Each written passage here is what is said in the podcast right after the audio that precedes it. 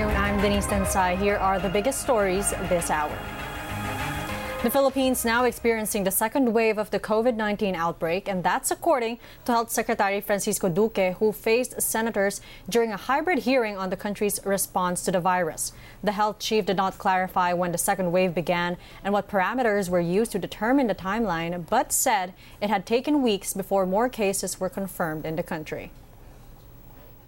Ang first wave natin happened sometime in uh, January uh, nung nagkaroon po tayong tatlong kaso ng mga uh, Chinese nationals from Wuhan. Naalala niyo po yun, ano? Nagkaroon po tayong tatlong uh, imported cases. Yun po ay kinikilalang first wave. Maliit lang na wave, kaga. Pero ngayon, as a second wave tayo at uh, uh, ginagawa po natin ng uh, lahat para nga ma, ma-flatten yung epidemic curve at uh, para nang sa ganon ay uh, magkaroon po tayo ng sapat na panahon na mapaunlad at uh, maitaas ang ating kakayahan uh, sa uh, sistemang pangkalusugan, ramping up the health system's uh, capacity. Duque had earlier warned of a possible third wave if Metro Manila abruptly shifts to general quarantine. The Philippines' COVID 19 tally breached the 13,000 mark on Wednesday after recording 278 new cases. 89 more patients recovered, while five more died. The country's COVID 19 death toll now stands at 842. Malacanang denies leaving it up to the private sector to conduct mass testing for COVID 19. Duterte spokesman Harry Roque claims he was misquoted by CNN Philippines over his mass testing comment. He says what he meant was the country does not have the same kind of testing as the Chinese city of Wuhan, which plans to test every one of its 100 of its 11 million citizens. Wuhan can do that because they're one city, but I'd like to clarify there's still no plan, no country in this planet that is testing every single one of their citizens. Now, yung konsepto ng mass testing na lahat tinetest, ginagawa natin yan doon sa mga barangays na talaga alam natin mataas ang uh, ang uh, infection rate. And that's being done, if not by government, by our partners in the private sector. Roque also claims CNN Philippines has already corrected its article, but the news agency says they are standing by their report. 2 million Filipinos are about 2% of the population targeted for COVID 19 testing as the country ramps up efforts against the new coronavirus disease. Speaking to senators on Tuesday, Philippine COVID 19 Response Deputy Chief Vince Dizon said the country should increase its testing capacity. Right now, the benchmark yes. is between 1 to 2% of the population. But, but, it is very important to note that we must test a lot more from 10 to 12 percent in epicenters like the National Capital Region. The goal should be able to build up capacity, uh, uh, Mr. Chairman, to test up to 2% of the population. So okay. we are we are looking at 2 million people in total and mm-hmm. to be able to test up to 10% of the national capital region, which is okay. our epicenter. That is the Very goal. Good. And that in order and in order to do that, we need to ramp up testing capacity up to 50,000 tests per day. So far, 240,000 Filipinos have been tested for COVID 19. The health department is currently working to increase its testing capacity to up to 30,000 a day by the end of May. The Philippine government looking to enforce more localized lockdowns to prevent the spread of COVID 19 as it continues to open up the economy. The National COVID 19 Task Force bear the plan during a meeting with President Duterte on Tuesday. We will localize the National Action Plan through the LGUs. Ito po ginagawa na po ni General Año at lagi na niya pong uh, kinakausap ang lahat ng mga LGUs. Ang ginagawa po natin ngayon, Mr. President, baka hindi na tayo mag-declare uh, ng lockdown per ano per per region but ang lockdown na lang natin ito by, by barangay. Ang gagawin po natin is yung yung barangay na mayroong cases, yun po ila-lockdown natin para ma-preserve natin po yung ating economic economic ano po natin. So ganun po ang gagawin po natin na bibigyan natin po ang LGU uh, with the guidance na yung ating AITF guidance ay kanila pong susundin. But President Duterte says he will not hesitate to bring back strict quarantine rules in areas at high risk for new coronavirus cases. Itong uh, mga lugar na hindi pa binuksan o tinatawag namin which are under uh, the modified lockdown, uh, ito yung to para nakita namin na talagang kailangan para hindi lalala ang sitwasyon. At maaari, since the, there is already the opening, a gradual opening, uh, titignan natin kung uh, pwede ba to. Kasi kung babalik tayo sa dati, if the contamination will be as fast as before, and it will continue to infect uh, our uh, uh, yung nakalabas na, then we'll have to just go back to the original uh, uh, the program. Metro Manila, Laguna, Bataan, Bulacan, Nueva Ecija, Pampanga, Zambales, and Angeles City have all shifted to a modified enhanced community quarantine. The cities of Cebu and Mandaue in the Visayas remain under enhanced community quarantine, while the rest of the country is under general community quarantine. The Philippine city of Parañaque places 10 areas in Baclaran village under a so-called three-day calibrated lockdown beginning Thursday. These areas are Bagong Sikat, Bagong Lipunan, Bagong Pag-asa, Bagong Ilog, E. Rodriguez, Bagong Buhay, Bagong Silang, Dimasalang Extension, Mabuhay, and Deunio. During this period, home quarantine passes previously issued to residents in the area will be suspended. But households will be delivered food, water, and other essential items. Only frontliner personnel will be allowed to leave their homes. The city government adds it will conduct mass testing to residents in the affected areas during the calibrated lockdown. Human rights complaints during the coronavirus lockdown here in the Philippines nearing 500. The Philippine Commission on Human Rights, or CHR, says the agency has so far received 495 complaints through its hotline and social media. This includes disproportionate punishment for quarantine violators, illegal arrest, and detention. The CHR reiterates its call for a humanitarian approach in enforcing government's lockdown protocols.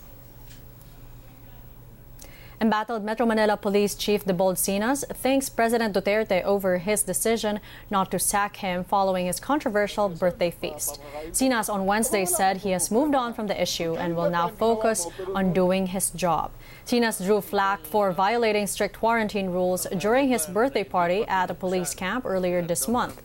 But the president defended Sinas, saying it was not the police general's fault that his men threw a party for him. But for Senate Minority Leader Franklin Drilon, retaining Sinas in his post erodes the confidence of the public in the government's capability to enforce laws during the pandemic. Sinas, who is facing criminal charges over the incident, oh, submitted Wednesday a letter of explanation to the National Bureau of Investigation over the issue. The Philippine Justice Department will put high on its agenda investigations into allegedly fraudulent cash aid distributions by local government units during the COVID 19 crisis. Mike Navallo reports. Department of Justice earlier today said it will prioritize investigating complaints against local officials tagged in the allegedly fraudulent distribution of cash aid meant to help the poorest families cope with the coronavirus pandemic. Justice Secretary Menardo Guevarra told reporters today that the DOJ is giving priority to the investigation because these cases take on a sinister and disgraceful character, considering that money intended for poor, hungry people is unlawfully taken away from them. The Philippine government has allocated 200 100 billion pesos for emergency subsidies ranging from 5,000 to 8,000 pesos for every poor family affected by the coronavirus pandemic in April and May. A total of 1,370 out of 1,634 local governments met the May 10 deadline to hand out the first tranche of the aid. President Rodrigo Duterte said in his report to Congress Monday the payout is equivalent to 77.55 billion or 94.43% of the 81.68 billion pesos downloaded to local governments. The president said 183 village officers are under investigation, while 43 mayors were asked to explain anomalies, including alleged pocketing of funds. 23 barangay or village officials are already facing criminal charges over the issue, presidential spokesperson Harry Roque said Tuesday. Given the number of officials to be prosecuted, Guevarra said he would let the prosecutor general decide whether these cases should be consolidated and or handled by a panel of prosecutors or individual prosecutors. In a separate message, Prosecutor General Benedicto Malcontento said he has instructed local prosecutors to immediately conduct their probe. Since there are many cases, uh, these uh, cases are not just limited to the main department, um, Department of Justice in Padre Faura, Manila. He said he has asked uh, prosecutors to set up uh, preliminary investigations as soon as possible, monitor their progress, and report to the prosecutor general. Duterte earlier this month offered 30,000 pesos for information on SAP-related graft and corruption cases. A two-month lockdown of most of the country to arrest the spread of COVID-19 has forced some people to line up in community centers for hours to register as beneficiaries of the program, only to be told to come back for the cash aid distribution. The entire Fontana Leisure Park in Clark, Pampanga locked down. That's after police and personnel from the Food and Drug Administration and the Clark Development Corporation raided a villa illegally operating as a makeshift medical facility for suspected Chinese COVID 19 patients. Two Chinese nationals were arrested and are now facing criminal charges. Clark officials say they will also go after the management of Fontana. Vince Dizon, Deputy Chief Implementer of the National Policy Against COVID-19, says cases will also be filed against those behind the illegal medical facility. natin ang mga kaso, yung mga, yung mga responsable dyan, kasi hindi po pwede yan. No, wala pong underground, uh, uh, hindi po pwede magtayo ng kahit anong underground uh, COVID-19 facility or whatever. No? Hindi po pwede yan. Pero, uh, ang ginawa natin, yung mga lahat ng nandoon ay isa-subject na natin ngayon to immediate swabbing and testing. No? At hindi sila makakalabas sa Fontana. No, wala akong makakalabas doon. In fact, under heavy armed guard po ang Fontana ngayon. Asia markets are mixed today, Wednesday, as China kept its benchmark lending rate unchanged as expected. Investors also reacting to a news report released overnight that raised concerns about the trial results for potential COVID vaccine from Moderna, whose initial positive developments caused a market rally earlier this week. Meanwhile, here at home, the PSE index closed higher by half a percent on 3 billion pesos worth of trades. For those who aren't in the market, they I keep on stressing that just remain patient. It's a the market at this point. It's a mechanism for transferring the uh, funds from the inpatient to the patient. This is how people really make a lot of uh, or make a big make these uh, phenomenal returns. It's just really by waiting, and you, and everyone understands it's a seller's market. So just be patient. U.S. President Donald Trump issues an ultimatum to the World Health Organization to commit to major substantive improvements in how it is treating countries over their coronavirus response in 30 days or permanently lose U.S. funding to the organization. They have to clean up their act. They have to do a better job. They have to be much more fair to other countries, including the United States, or we're not going to be involved with them anymore. We'll do it a separate way. Okay? Last month, Trump suspended U.S. contributions to the WHO, accusing it of promoting China's alleged disinformation about the coronavirus pandemic. The U.S. contributed more than $400 million to the WHO last year. That's around 15% of the organization's budget. Taiwan calls for dialogue with China but reiterates it will not accept its proposal for a one country, two systems policy.